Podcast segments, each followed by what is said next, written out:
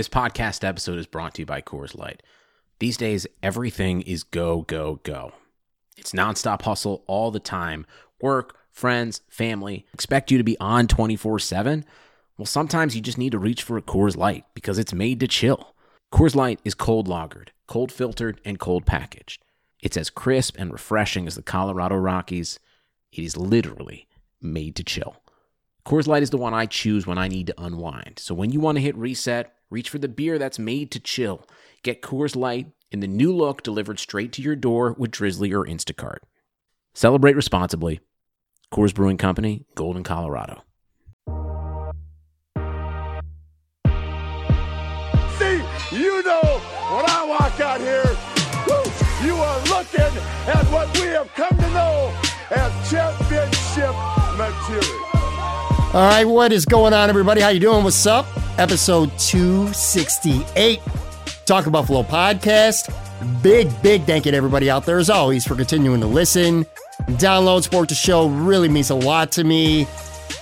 Uh, big episode here, man. It's been a big week, a very historical week. Presidential election, if you're into that stuff. If you're into the Buffalo Bills, a very big win over a very impressive Seattle Seahawks. And speaking of impressive, for the first time on this podcast, I can't believe I haven't had him on before this, but he is here today from Buffalo Rumblings, my buddy Anthony Marino. What's going on, buddy? How you doing? Hey, Pat, it's great to be on with you. Uh, thanks for having me. I'm very excited to have you. Like I said, I should have had you on well before. I've been a fan of your work. For people out there who may not know, Anthony is a writer at Buffalo Rumblings and also has really good podcast, Breaking Buffalo Rumblings. And for people, before we get going, because obviously we'll be talking plenty of Buffalo Bills today, but for people who may not know a lot or anything about you, tell people a little bit about yourself. Now, like I said, are you uh, where you from? When did you become a Buffalo Bills fan? Stuff like that.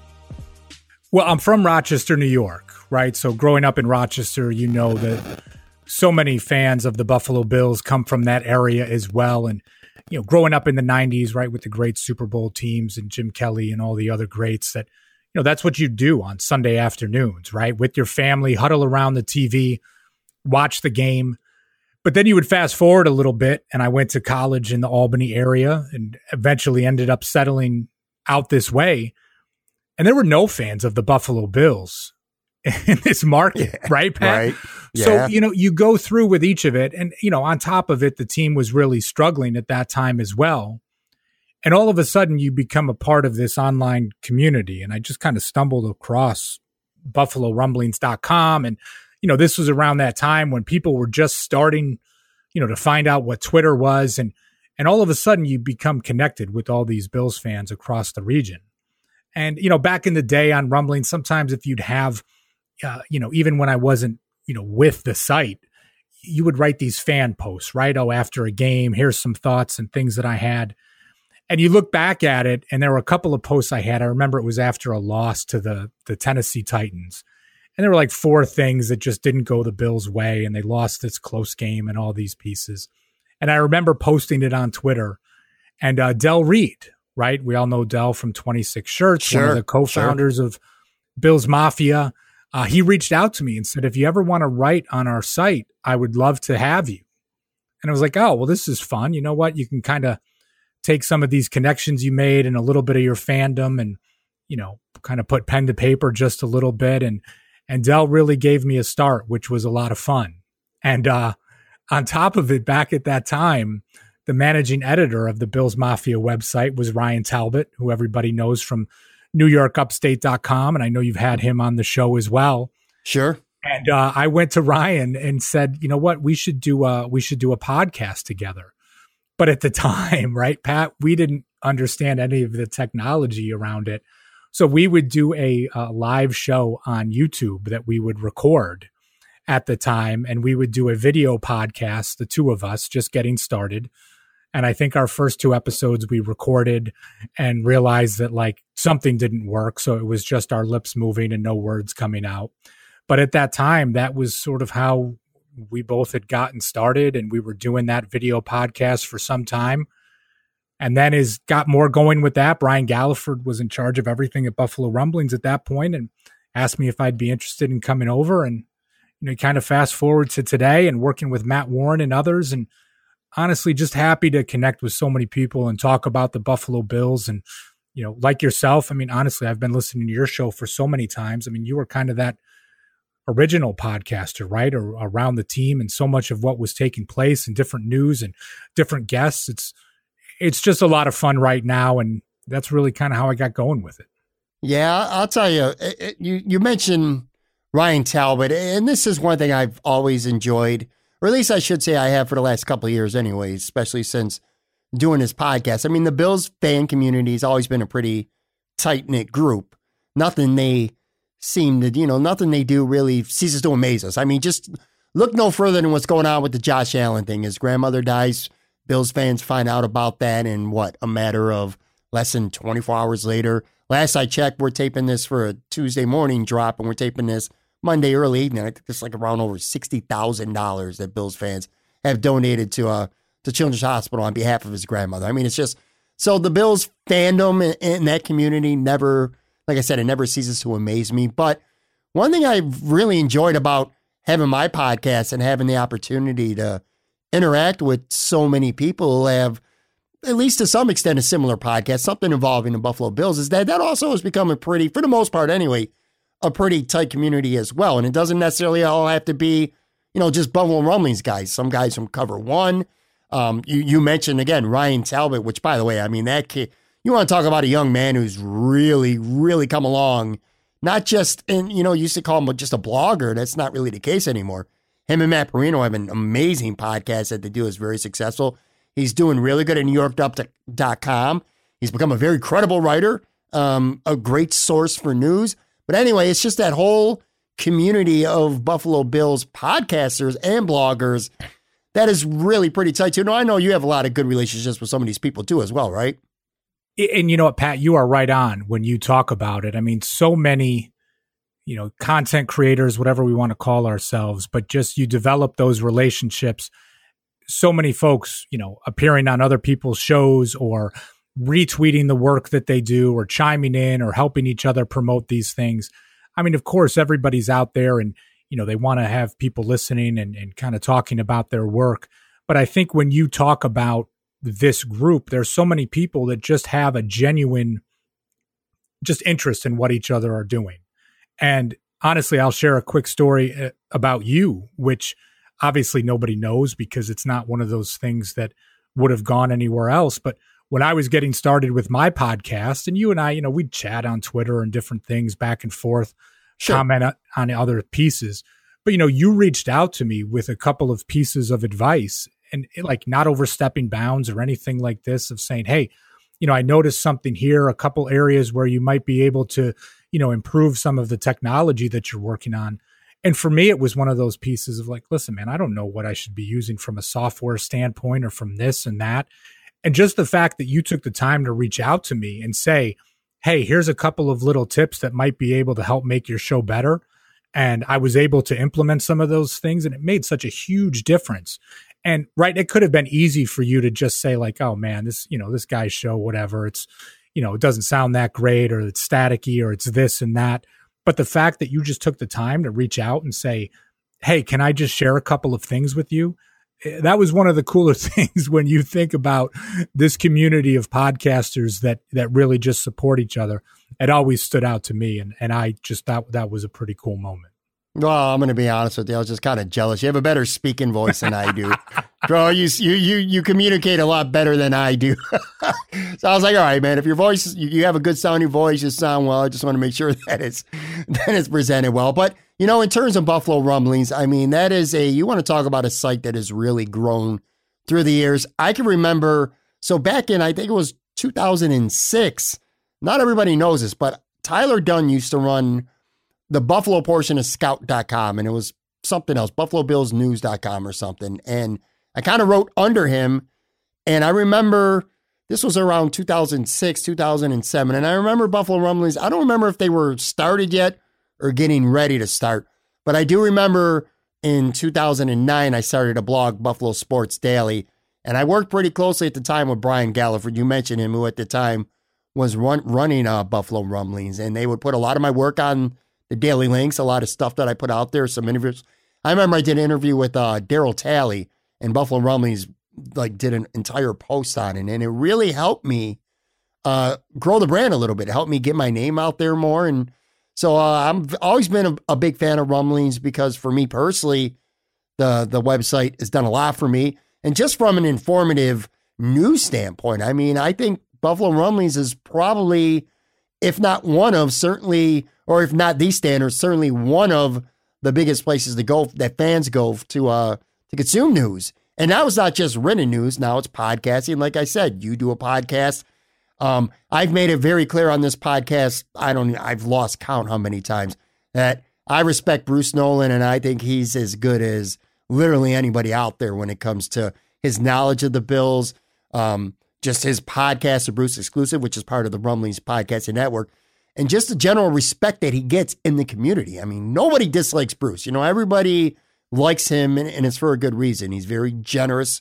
He's a good person and very smart, and he and he knows his shit. You know what I'm saying? So, I've been a big fan of Rumblings, both from a from a written and from a podcasting standpoint. Now, when it comes to your podcast, let me ask you a question because I know this might sound stupid, but do you enjoy doing your podcast? Like, because sometimes it's fun and sometimes, am I right? Maybe I'm wrong, but it could be kind of a, a pain in the ass to do. Sometimes the bills look bad and you really don't feel like talking about it. Or, you know, you got stuff going on in, in your world, in the real world. It could be uh it could be a little bit of a chore to do that and combine your real job, your life, your family, writing, which I say I don't do any writing for you know, my blog, you write for Rumblings and stuff like that. But it can be a lot of work, is what I'm basically getting at. It's not all fun and games, right? No, it's not all fun and games. I mean, for the most part, it is right, and and I try not to take it too seriously. And sure, you know, but when you you think about things, right, and you mentioned Bruce, who's a great example. I mean, the number of ideas and topics that he comes up with on a weekly basis, doing two shows, doing guest spots with other folks. Yeah, he's he, brilliant. He truly has a gift, right? That comes to sure. it where, eh, you know, and, and, he puts in a lot of work, but there's a piece of it that just comes naturally to him with the way that he thinks about different topics and how that can fit in and how he can be, you know, you talk about being jealous of someone who has a great voice and is eloquent in all of these pieces. That is Bruce, right? In so yeah. many ways. And he is as genuine as they come and as generous as they come which just stands out. And then I'll look at somebody like a Joe Marino, right, who does it Monday through Friday, and it's like, yeah, Joe, grinds, you, man. You are a machine, yeah. brother, right? And there's no relation. Joe and I are not related, although people think that we are brothers. We just have the same last name. And the respect that I have for him and being able to come up with different topics each and every day and what he does. And you mentioned the great work that, like, you know, Greg Tompsett and Aaron Quinn do. Um, Parrino and Talbot, right? I mean, on top of being two of the nicest guys that embrace everyone, all of their piece. So when you look at those guys and you see how they do it on such a regular basis, and to yourself, sometimes during the season, I'll find the hardest part of what am I going to talk about that is going to be different than anybody else? Yeah, I hear you, man. You know what? I, I mean, I can be the 50th podcast that gives you an update on what happened on Sunday's game. You know, you've already heard that from Fairburn and Buscaglia, or if you tune into Sal, or you know anything along those lines. So I think when you look at it, sometimes it's just that piece um, where it's just can you find something that's just a little bit different, you know, to tie in that isn't the same thing that everyone else is talking about. But along those same lines, I try to be a little bit of a straight shooter. I try not to get too high or too low, or you know, come with too many hot takes. Like you know, there's other guys that are are much better at that than I am and I try to just uh, kind of keep it as straight and narrow as I possibly can. Yeah, I mean, look, it's you got to have something a little bit different to uh, kind of break the monotony when it comes to Bill's podcast. Because, like you said, you mentioned some of them. There's just so many good ones out there. There's others too, like the Rock Rockpile Report. There's some yes. some of the podcasts at Fanatics. I enjoy Absolutely. them. I'm, I'm, a big fan of Joe Miller. Uh, you know, Rico's my guy. So you know, there's just it's never ending out there with quality stuff. And you got to have something that's a little bit different. Like with this podcast, I've always tried to make this a little more personal and conversational as opposed to just, hey, this is Anthony Marino and let's spend 45 minutes doing nothing but talking about this Bills game on Sunday. Because, I mean, you said it perfect. I feel like if I'm just going to do that, there's people out there that A, have already done it, and B, that are going to do it better than I do. you know, you got I'm just you, you got to kind of know what you're good at and what you should stay away from. But let me ask you one more thing about your podcast because then I, I definitely want to talk about this game. A lot of good stuff to get to, but you're a, a Bills fan. Most people who have a Bills podcast, first and foremost, are Bills fans, or if nothing else, they're at least rooted in being a Buffalo Bills fan. When you do your show, when you get your microphone and you hit record and you get ready to put out your content for anyone in the world that wants to consume it, do you, and if you don't, this is fine, but just admit it.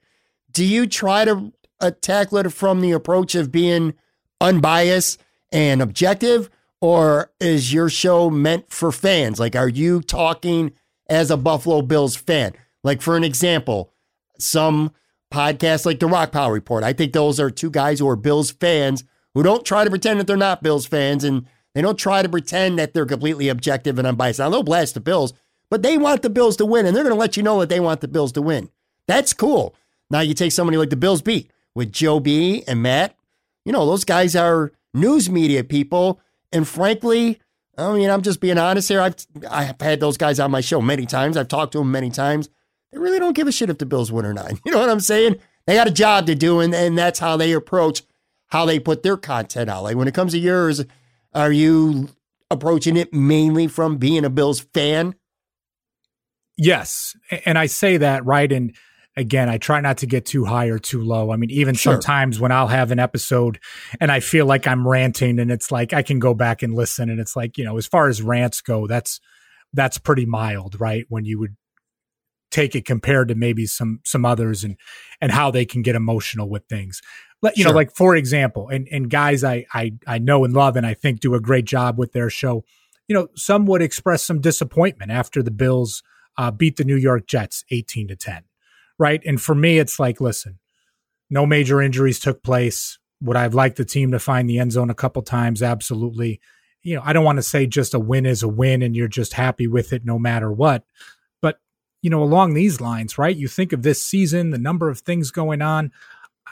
I, I, try not to get too high or too low. So I'm coming from a fan perspective, but not to that point of I'm never going to be doom and gloom.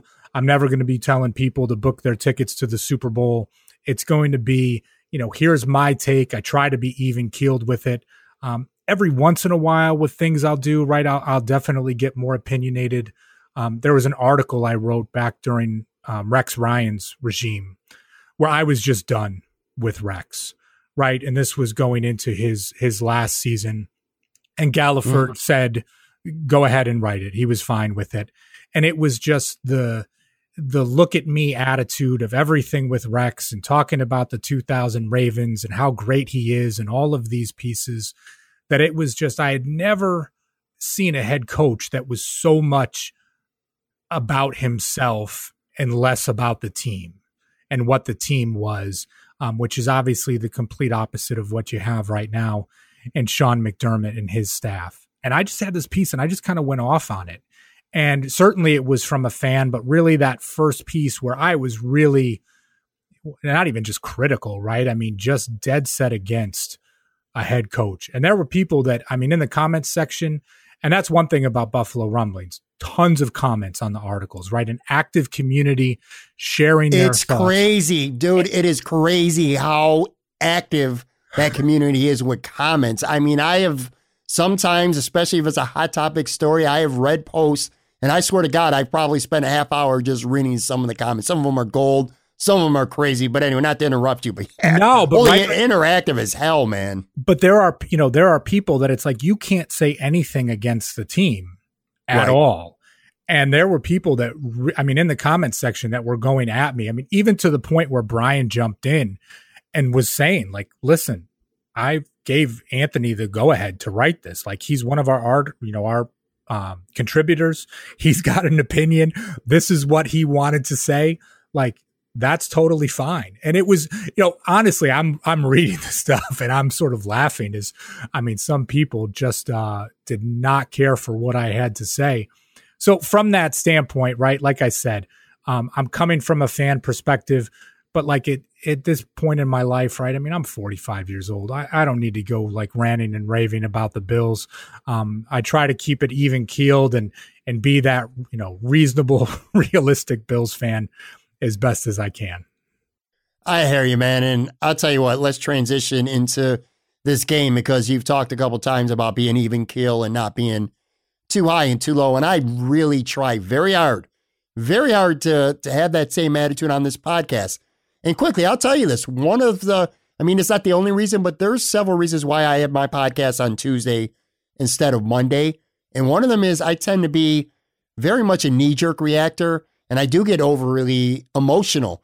And I feel like if I were to tape a podcast on Sunday night, just hours after a game, I would be way too high or way too low by the time people would hear it, you know, when it's released on Monday morning. I feel like that extra days gives me uh, more time to kind of process everything and and put things into perspective. So I feel like by the time I hit the airways with with this episode when it drops on Tuesdays, that I have a, a little more of a neutral, you know, overall perspective. But that said, dude, like I, I'm usually subdued, but I don't want to be subdued today because I look at that game on Sunday and no matter what way you look at it, and I know a lot of Bills fans, and understandably so, want to guard against getting too high over a win, but there's a lot to be ecstatic about. Let me run down like just a handful of things for you, and then we'll kind of circle back and hit on them individually. But I mean, you got Josh Allen, okay? He looked like first month of the season MVP Josh Allen. Guy threw for over 400 yards, three touchdowns, ran for another didn't turn the ball over, had 292 yards before halftime. I mean, he completely dominated Seattle. You got Stefon Diggs, nine catches, 118 yards. Dude has been better than anyone realistically hoped that he would be when they gave up a first round pick at four picks for him. Uh, John Brown, who's been hampered by injuries and still doesn't look 100% out there, eight catches for 99 yards. I thought the defense played well. I mean, they gave up 34 points, Anthony, but they also forced they also forced uh, four Russell Wilson turnovers. They sacked him five times. So again, you give up 34 points, but you get the turnovers. Seattle only went three for 12 on third downs. DK Metcalf got his, but Tyler Lockett, they did a really good job of stopping him. He only had four catches for 40 yards. Jerry Hughes has been a beast past few weeks, man. A sack, a forced fumble. Jordan Poyer's making plays. And then the two biggest things for me, Tremaine Edmunds, I thought he was fantastic easily by a mile his best game of the season. And then AJ Klein, man. oh, this guy has been. I, I, I can't say anything about anybody because nobody has talked more shit about AJ Klein over this season than I have. I've been brutal, horrific to him on Twitter. I have made fun of him on the podcast. I think I might have said that I could be a better linebacker than him at some point. So you go to that game Sunday, man. Five tackles, two sacks, a forced fumble, a recovery, a tackle for a loss, four quarterback hurries. Sal Capaccio, and very rightfully so, said, you know, this guy's been vilified all year. He might end up being a candidate or maybe even win AFC Defensive Player of the Week this week. So it's just nuts. You know what I'm saying? Before we get into any of the specifics, everything I just listed, it's like, how could you not be pretty high on this team after a win, which, by the way, against Seattle, who was maybe the best team in the NFC coming into this week? Well, and the cool thing about the game on Sunday, right? And if you just look at the box score, you'll say, oh, the defense maybe really didn't show up, right? 34 points. Russell Wilson passed for 390. But honestly, I mean, a lot of those points, a lot of those yards came in the fourth quarter, right? The Bills were in control of the game.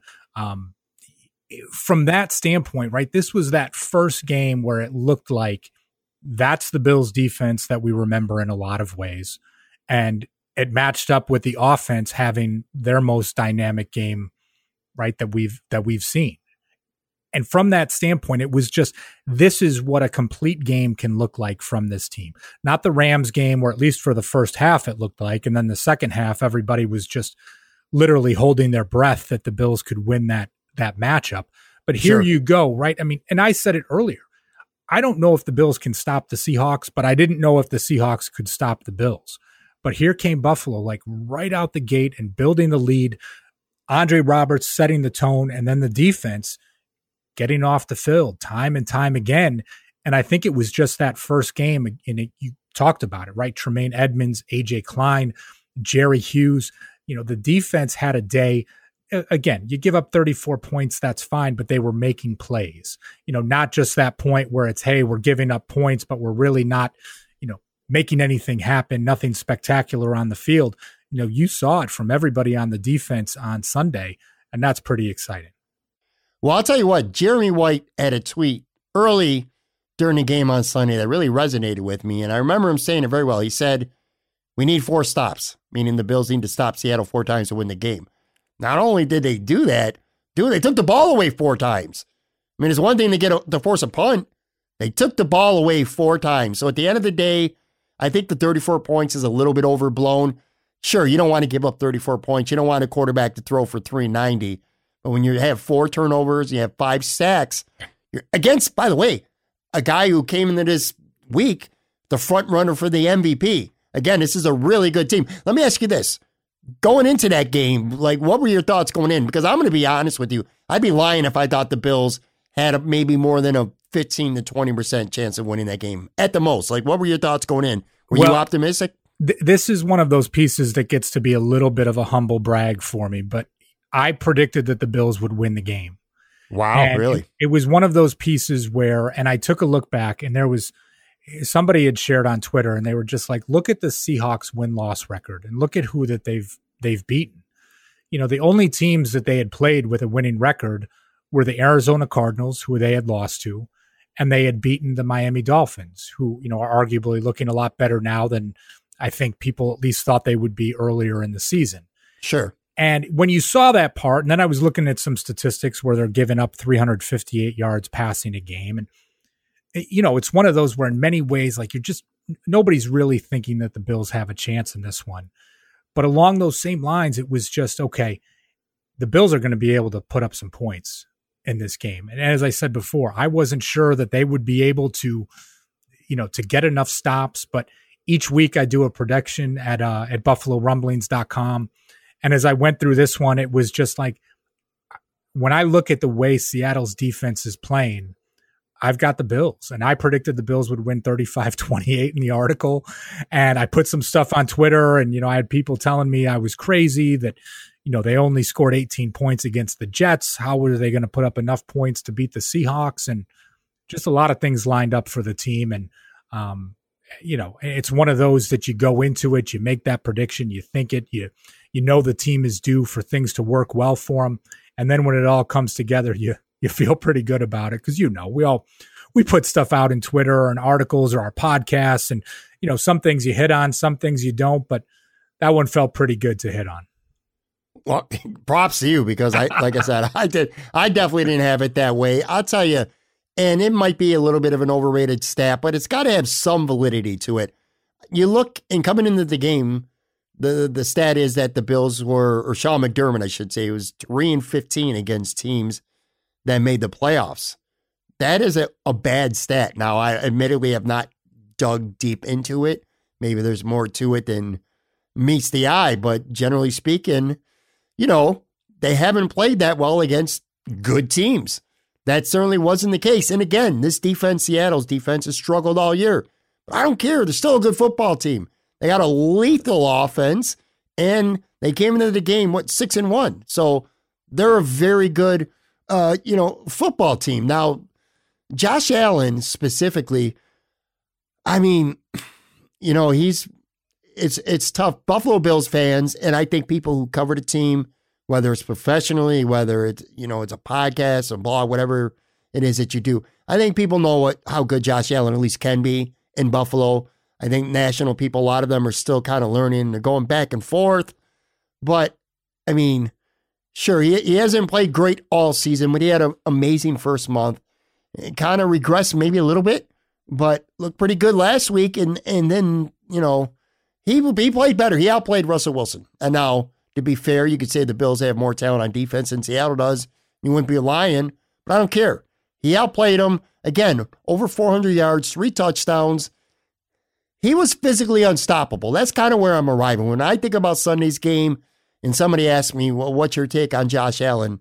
My take is this he was physically unstoppable. The only time the entire afternoon where Josh Allen got stopped, in my mind anyway, was Josh Allen. And it wasn't because of anything he did with his arm or his legs. I think he had a couple uh, mental freezes in the pocket where he held the ball for too long, you know, and, and then get rid of the ball. I think there were a couple times where he took, I think he took seven or eight sacks for the game. And I'd say maybe half of them were on him. But uh, aside from that, I mean, it's also better than forcing interceptions too. So, oh, absolutely, you can, look, you can look at it that way. But I felt like he was physically unstoppable. That's where I'm arriving at. Do you kind of feel the same way? Oh yeah. I mean, listen, you you can look at his performance yesterday and how he was playing, and it was he was poised. He didn't panic. Like you said, even some of those situations where he took a sack. You know, I remember the one in the second half where you know, in some situations he'd try to fight out of it or heave the ball. He just took a knee, right? It was like, all right, you got me. I'm going to take a knee rather than try right. and, you know, be hero Josh here. And and from that standpoint, you know, you you just look at the performance that he had yesterday. But along those same lines too, and I know people will talk about, well, the national media, they don't show this respect or this and that.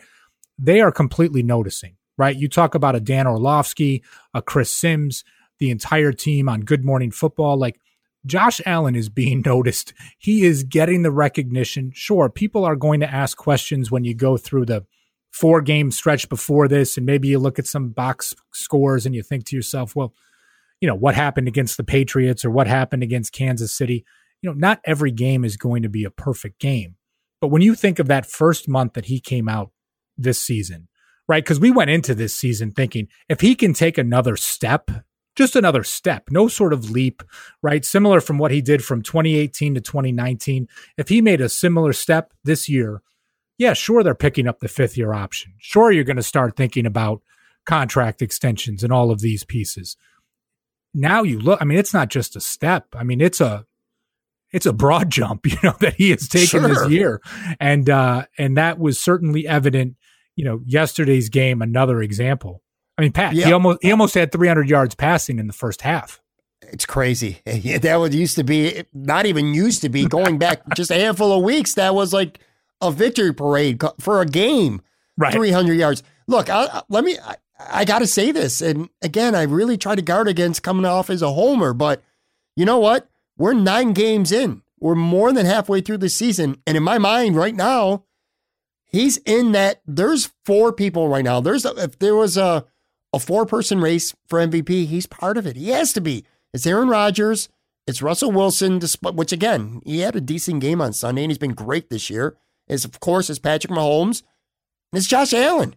You know, Tom Brady, I think, was right there, but he looked like crap against the Saints. And they've lost three games, Tampa, this year. And Tom Brady has looked bad in all three of those losses. So he's played well. He maybe he's not a washing machine because I thought he was washed maybe he's not quite washed yet, but you can't be on an MVP level where 33% of your games were shit games so far this year. So I don't have him on there. I got Josh Allen. I got four people. Maybe Dalvin Cook is like kind of on the fringe, but he's a running back. Big Ben, certainly the Steelers are undefeated. So, you know, he's well, flirting with being on that list. He's played well, but man, it's just, it's not one or two. It's not a fun little story to start the year. We're more than halfway through the point and your boy's still playing at an MVP level, as far as I'm concerned. Well, and here's the thing, Pat. And you say you, you know you try not to be a homer and this and that, but right for the stuff that we do when you follow your team, you want it to be fun. Sure. Right. And the Bills have a fun offense right now, which we'd see some glimpses of it last season. You know, sure, in 2018, you know, he'd be running all over the field and do some stuff here and there. He's hurdling Anthony Barr with the Minnesota Vikings, and oh, that's great. Or you know, he's on angry runs or something along those lines. But the offense wasn't necessarily fun, right? It was this, hey, let's ground and pound and our defense will keep us in it. And, you know, you make it to the playoffs and that's all fine and good. But now this season, right? I mean, you just look at the offense and you can say this is a dynamic offense. And as much credit as we give to to Josh Allen, right? I mean, that addition of Stefon Diggs too, what a difference maker. I mean, that sure. is that is something that we have not seen for some time. And you combine all of those pieces. Um, I don't think his arrival, right? I don't think it's just a coincidence that uh, that he's made this kind of jump um, without somebody like Stefon Diggs. No, absolutely not. But uh, let me say this, and this is where I will leave it with Josh Allen right now. Last year, and maybe even early this year, when Josh Allen would, he'd make mistakes. He would throw some bad interceptions, and he still does. He'd make boneheaded plays, and he still does. Not Sunday withstanding, but he would make a handful of oh my god plays. Like holy shit, how did he make this play? How did he make this throw? Look at this, it's perfect. It's on the run. It's on the move. He's throwing across his body. How did he not get sacked here? And you'd be like, whoa, you would just marvel at it. I'm at the point now with Josh Allen where I'm not that surprised anymore. Like no. when he looked like he was going to run the ball and then he suddenly stopped and, and, tucked it and threw it. I think it was to Gabriel Davis for a touchdown on Sunday. I'm like, all right, cool. You know, I'm expecting him, the throws that he makes, escaping sacks, running for first downs, running somebody over, hitting somebody in perfect stride on a sideline throw, you know, where his body doesn't look like it should be making that kind of throw. It doesn't really surprise me anymore. I'm starting to get used to it. It's a good feeling to have, of course. No, it is a good feeling. And like I said, it's it's not a feeling that we're used to having. And even to your earlier point when you talked about Sean McDermott's record against good teams, and it's like, listen, and I was a fan of Tyrod Taylor, but he was not that quarterback that was going to be able to put a team on his back and, and carry them to a victory. And then, you know, they start Nathan Peterman for a half coming out of training camp, and then Allen's thrust into the starting job. And, you know, we know what 2018 looked like. And then you just see that progression. And, you know, I think that touchdown pass to Davis that you just mentioned, right? I mean, little bit of improvisation. I mean, looked like he was going to tuck his head down and run. All of a sudden, quick step back. I mean, it was just, you know, like this deceptive move, right? Almost a, you know, you think somebody driving to the to the hole in basketball and they do a quick stop, pull up jumper, and uh, and that was the type of move. And you know, you see those types of things, and it's just it's okay to be excited. It's okay, Bills fans, to to feel good about your team, and you know, even if we come across like homers just a little bit, I think that's uh, I think that's fine. Well, that kind of goes back to why I said I'm I just I refuse to be completely subdued about this win because if you wanted to have a fair criticism of Buffalo maybe coming into the game, it would you could say, well, sure, but who did they beat? You know, who did they beat this year? Maybe the Raiders was their best win. That was their signature win. Perhaps coming in, I mean, they did beat New England. That's the monkey off the back, but New England's not a very good football team. You know, the Raiders were probably their best win, I would say, but this is their best win now. They beat an elite team. I mean, every power ranking that I saw last week, I'm pretty sure had Seattle no lower than three. And in many cases, they were number two, right behind the Pittsburgh Steelers.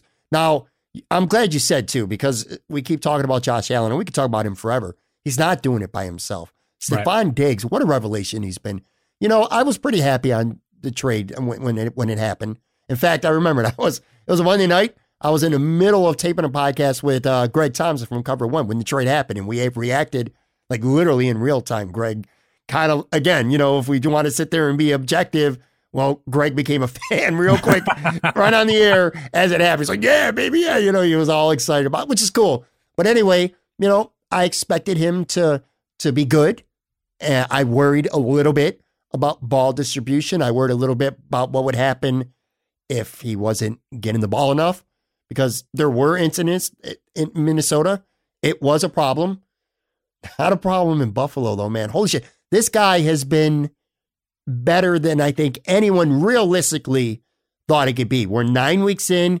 He is leading the entire NFL in both receptions and receiving yards. So literally nobody has been better in the NFL this year at the wide receiver position than Stefon Diggs. I mean, he, you could just you could see the trust and the chemistry and the bond that Josh and and Stefon have right now. It's just remarkable. It's kind of like he's open even when he's not open, you know?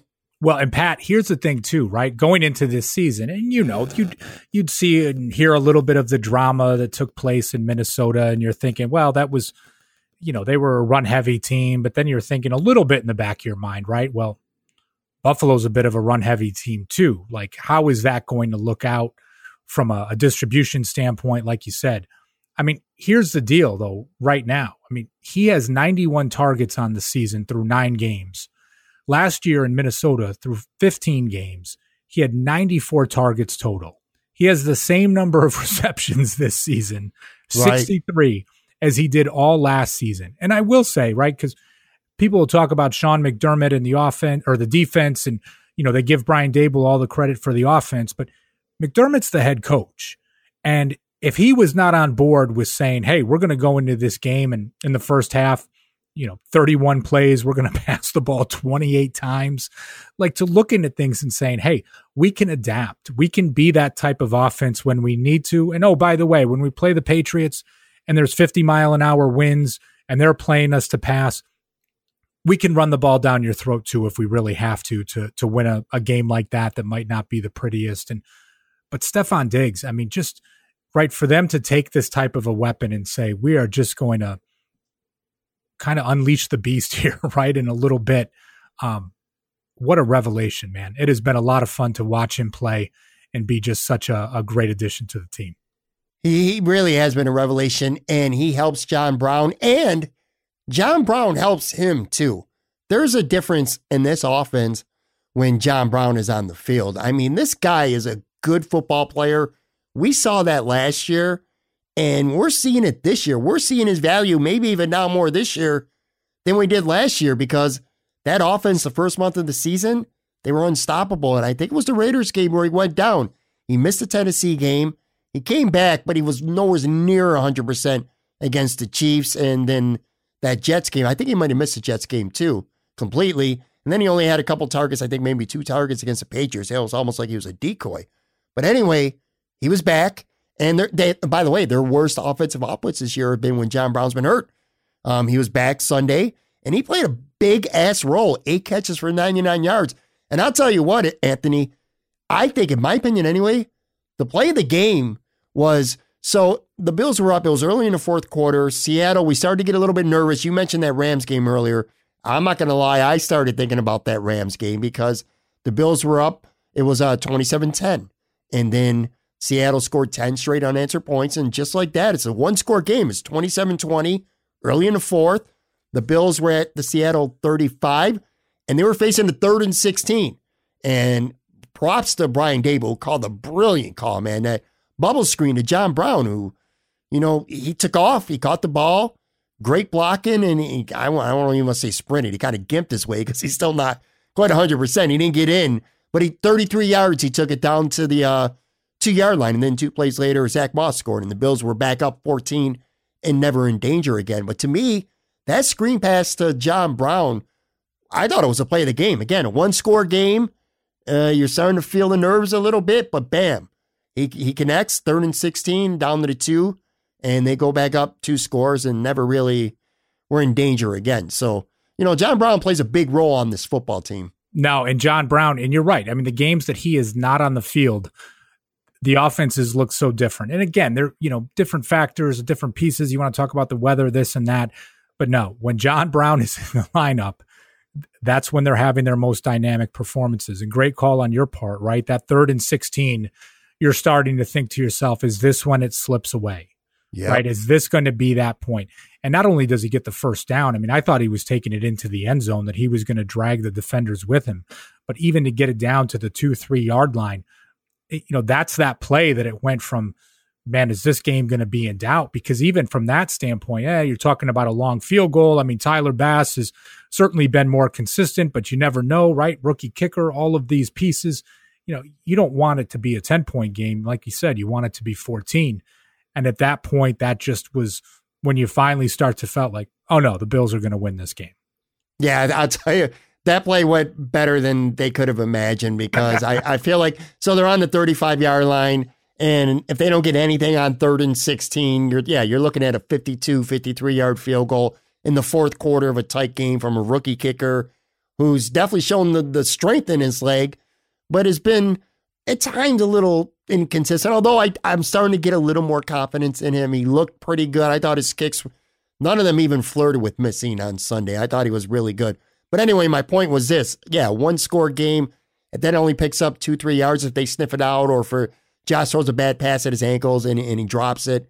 You're looking at a potentially a long field goal. And if they happen to miss, you know, it's a one score game with Seattle having the ball in really good field position. So I thought that was a huge play. That and then like three plays later, um, Tre White with the interception and he returned all the way to the Seattle three and Josh ran in, took it himself to put the game essentially away. Which again, that's Tre White, and that's the defense. The defense, it we've talked about this. It sounds weird to say that you gave up 34 points and a quarterback threw for 390 on you, man. But Mix in those four turnovers and the five sacks and the pressure, and they did a pretty good job of stopping the run.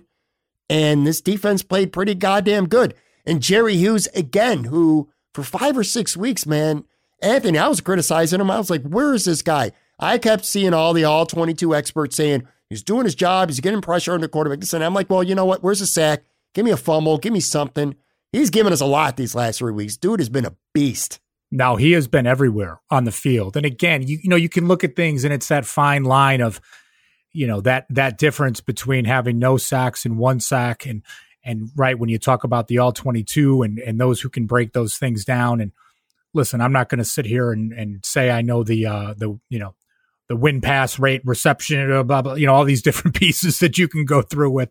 There's guys that are a lot smarter than I am that can can break those pieces down. But when you look at it and you just see the lift that was coming really from the defense again on Sunday, Jerry Hughes a huge part of that. But you talked about Tre White, um, and it was White and Poyer right that had the two interceptions.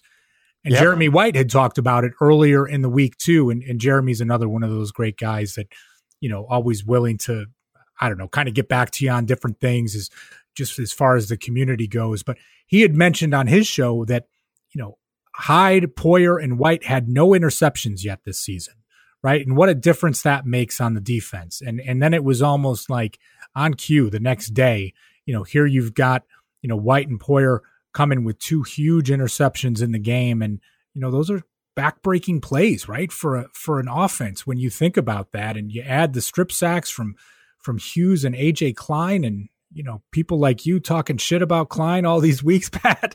Um, it just I've killed him.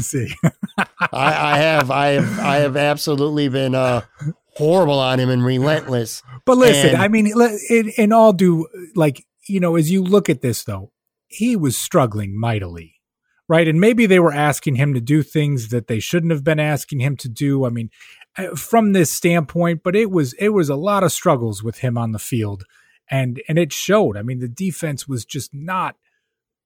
They were just not there, and and whatever they did differently in the game on Sunday, AJ Klein was an absolute tear. well, uh, oh, he was an absolute tear. There's no question about it, dude. He just he, he sucked earlier this year, man. He just wasn't playing good football. Taking bad angles, missing tackles. He just looked terrible. He did. And he got to the, it got to the point where there were discussions, not just from me. I'm just one oh, yeah. person. I mean, I've heard plenty of them where people were saying, you know, criticizing Brandon Beane for not going out and getting a linebacker before the trade deadline because it looks like I don't want to speculate because that's all I would be doing. Literally is speculating. I have no inside information. I have no idea other than what everyone else sees and reads and hears. But it don't look good for Matt Milano right now. I don't know when or if he's going to be back. And if he does come back, it doesn't look like he's going to get anywhere near 100% again until probably he has surgery at some point. Like he can't lift that arm above his shoulder. You know, it's bad.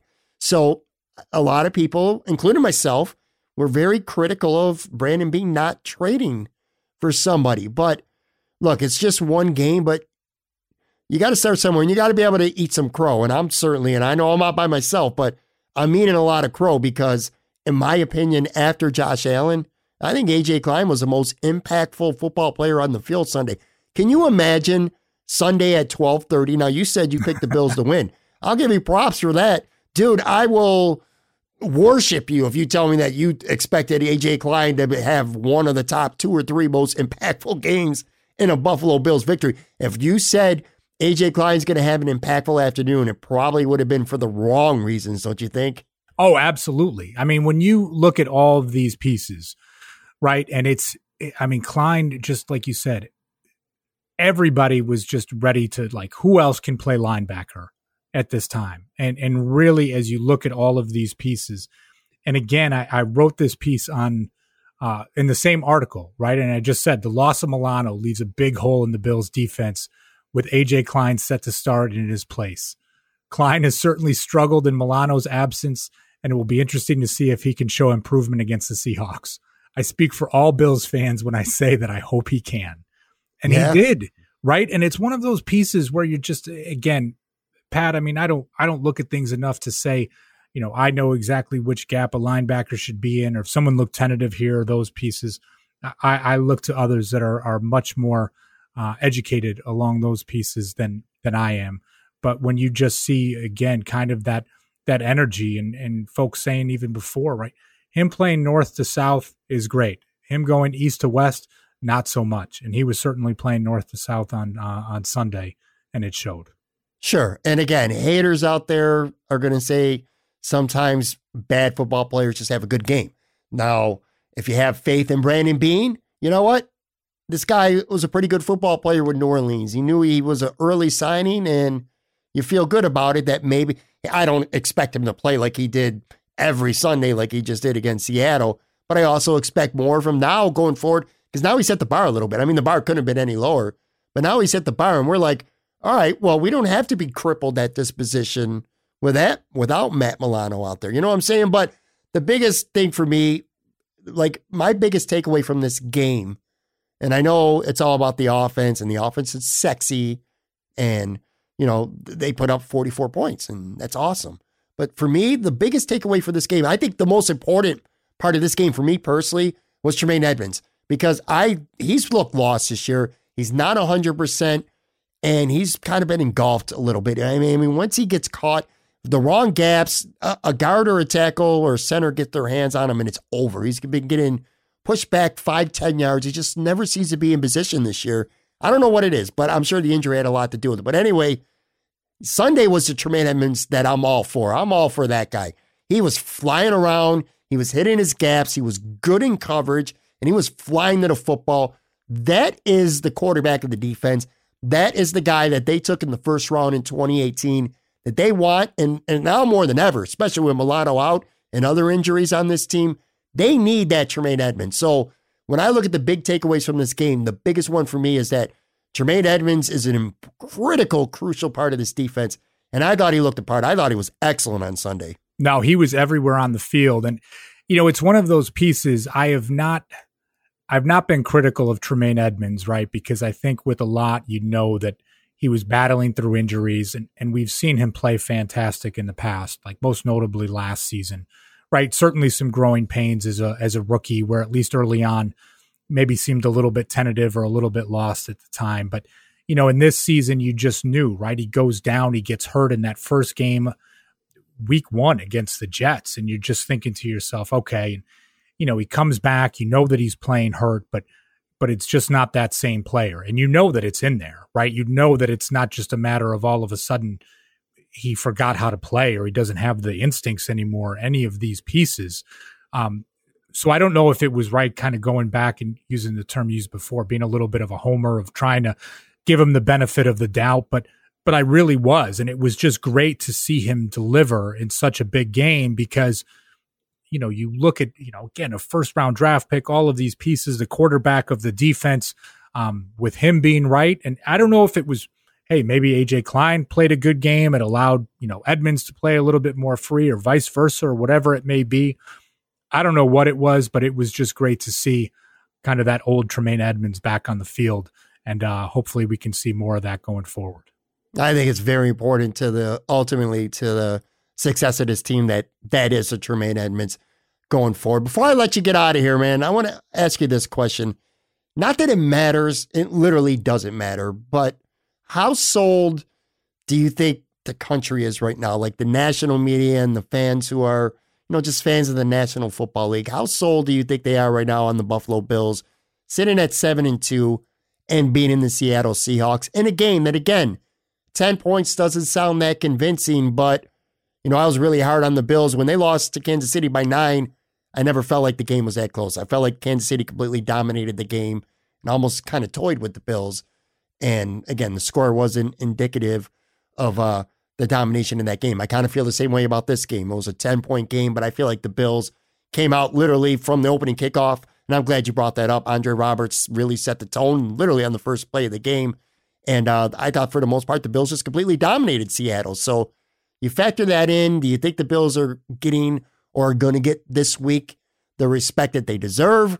Or are people just like, is it more about Seattle loss as opposed to the Bills went out and, and beat a really good team? Like, what's your thoughts on that? You, you know what? I make the correlation with this, and as you're asking the question, the first thing that popped into my head, like, are you a fan of college basketball at all? Yeah, right. I, I mean, en- enough that you, right? You you do brackets and you know March Madness and these pieces. Sure. Like, you know, I look at the Bills as one of those mid-major type of teams, right? Like you think when Gonzaga first came up on the scene, or Creighton, or Xavier, and and they wouldn't get that respect of a a Louisville or a Kentucky or a Syracuse or any of those big conference type of teams that just when you would say their names, there would automatically be a level of respect given to those opponents. But if you would put them on the team against a Gonzaga, against an Xavier, you know, you if you switch the jerseys, you wouldn't really know, right? You'd have a team that could go out there and compete with anyone, regardless of what city they were from or how they represented but you're coming, you know, off of like kind of this perception of like, oh yeah, you're just like the little brother over here. That's fine. You've got a nice team, but what happens when you play against the big boys? And I feel like that's how things are with the Bills right now, right? Early in the season, those mid-major teams, they never get that kind of respect. The media is not really talking about them a whole lot. And you know, as I was saying before, sometimes the national media that doesn't respect the Bills, whatever. I mean, are these guys even spending five minutes watching the Bills, or are they just looking at a, you know, at a box score? But the those that you you see spend some time in it. I I always go back to the Good Morning Football crew because I think they do a great job of, you know, kind of putting in the work and, and highlighting a lot of the teams and just the positive that they do across the country but it's that part of the season, right? Like early on in the year, no one's going to care about those mid-major teams. Yeah, maybe they, you know, they did something last year in the tournament, but with the Bills this year, you know, it's it's not those early season games anymore, right? It's you're not to March Madness yet, you're not to the playoffs, but you've made enough noise that now it's one of those situations where yeah, you've got to take them pretty seriously. And some people aren't just going to give them any credit because oh, it's just Buffalo or it's this or you know, you hear people still doubting Josh Allen, which I have no idea anyone if they could have watched the game yesterday, how could could not give him the credit. But you know, from that standpoint, it's like, listen, it's okay just being Buffalo, kind of being slept on a little bit. I think Sean McDermott and the team, they like that, you know, kind of mentality and mindset as best as they possibly can. And, you know, when it comes time to uh to the playoffs, they'll be ready to go. I'll tell you, my perception of this team right now is last year's team that went 10 and 5, and I know they technically won 10 and 6. I say 10 and 5 because they, that Jets game don't count. They, they, if they even tried remotely to win that football game, they absolutely would have won it. So I'm not giving them a loss. To me, they were 10 and 5. But anyway, last year, it was kind of a, yeah, like you said, a mid major kind of feel with them. I, I feel like this year, it's still not at the level that I think it deserves to be. But I do think, for the most part, from what I see anyway, I, I think nationally the Bills are being taken more serious. Like I said, certainly more than last year, where maybe some people felt like it was going to be an anomaly because a lot of people were not sold on Josh Allen last year. Whereas I think he's winning a lot of new fans over for sure uh, this year. You know, the one thing that sucks too is, well, don't really suck, but it is what it is, is New England's buried. All right. Now we're taping this before the Monday night game, but who really gives a shit about that game anyway? They're buried in they're buried in the division. But the thing is, Miami, man, they're you know, it's not quite time now. It's you can celebrate for a little bit because again, the Bills at seven and two in New England, at least three to four games back. They're done. All right, they're not going anywhere this year. You can't really you can't exhale too much because Miami just went out and beat Arizona on the road. They're pretty good, man. They're five and three. Uh, their next month, they, their next four, I'm looking right now, their next four games they are playing at home against the Chargers, at Denver, at the New York Jets, and at home against Cincy. Those are four games they're going to be favored in. It's very conceivable that going into week 13 or whatever, they're going to be 9 and 3. So they're not done. The Bills are not ready to even come close to cruising to. Now, I should say, too, Miami's last month, it might be a little bit of a facade because the last month, you're talking Kansas City at home, and then the Patriots but then they're at Vegas and at Buffalo to finish the year. So, but still, until it happens, the Bills, what I'm saying is nine weeks in at seven and two with New England buried, the Bills still are not cruising to this divisional title because Miami's still got a lot to say about it. Oh, yeah. There's still plenty of work to do uh, for the Bills. I mean, you look at the schedule. I mean, the 49ers are a little bit of a mess right now. who knows what'll happen with the Chargers, right? I mean, they look great, but they always seem to find a way to lose in the last minute. But I mean, Herbert has looked really good so far, but it is going to be interesting. And for the Dolphins to be competing, I mean, I thought last week's win against the Rams was a bit of a mirage because I don't know, they put up like 150 yards of offense, but they got special teams touchdowns and defensive touchdowns. And, you know, despite the Rams going for almost 500 yards of offense, they got blown Sure. out in that game. But then Miami comes back and they beat, you know, the Arizona Cardinals, who, you know, been real competitive this season. And we'll find out how they look. And I, wa- I watched that game, Anthony. I watched it, and uh, I do think to some extent Arizona kind of blew that game a little bit. But the point being is Miami's competitive. Yes. It's, they're not they're not just going to roll over. That defense is pretty damn good. Not a lot of stars on that team, but they're good. I mean, they got the the flashy new toy at quarterback, which you know the media loves, and he's played decent his first two games. They've won, so I don't know, man, but they're not going anywhere. Anyway, listen, I- I'm going to let you go. Before that, as we're taping this, I'm just came across my feed here. We were talking about Josh Allen's grandmother passing and Bills fans donating money to the hospital. Hundred thousand dollars now. wow. They just announced it's been so far more than hundred thousand dollars as we tape this Monday early evening has been donated to Children's Hospital in honor of Josh Allen's grandmother. Dude, that is just freaking unbelievable. That that's that's unbelievable. Well, and I think for anyone that has had any right loss within their their family, especially a you know a grandmother, and just you, you have to think to yourself, right, getting that news on Saturday, and then having to go out and play on Sunday, and not only just to play, but to play at that level.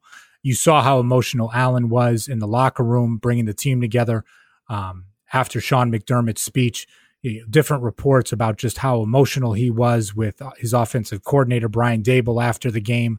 Um, you know, a remarkable show of support from Bills fans and just uh, kind of the love for Josh Allen and this team and him as their quarterback. But uh, the generosity, I mean, that is truly amazing, right? In in less than just over 24 hours, over a hundred thousand dollars.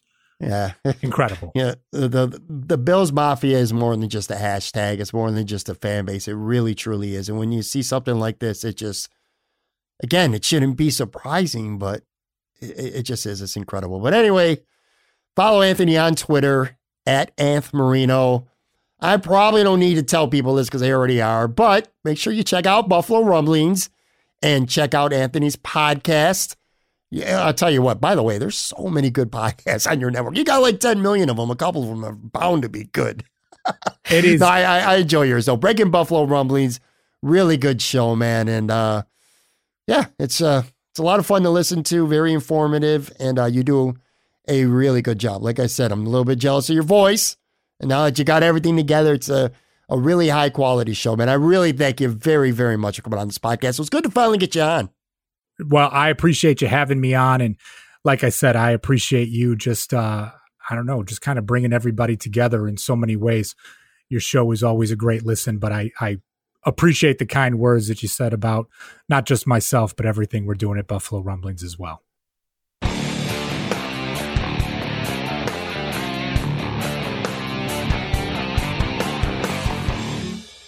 All right, boys and girls, that is going to do it for another episode. Very big thank you one more time, Anthony Marino from Buffalo Rumblings. That was a good chat. A lot of fun getting to know Anthony on the podcast. Had some really good takes. So thank you very much, Anthony. Thank you to all you out there for listening. If you have not yet subscribed, please go ahead and do that right now. Rate and review. Only take a second in doing it. Really helps me continue to grow this podcast. And again, the same way I end every podcast, thank you very, very much for listening. We talked about it, me and Anthony on the show today. There's just so many good podcasts out there, so many great options. And when you spend 30, 60 minutes, whatever it is of your time listening to this show once, twice a week, it really means a lot to me. It does. I don't take that for granted. I promise you that. So thank you very much. Have a good, safe week. And I will be back with a brand new episode on Friday.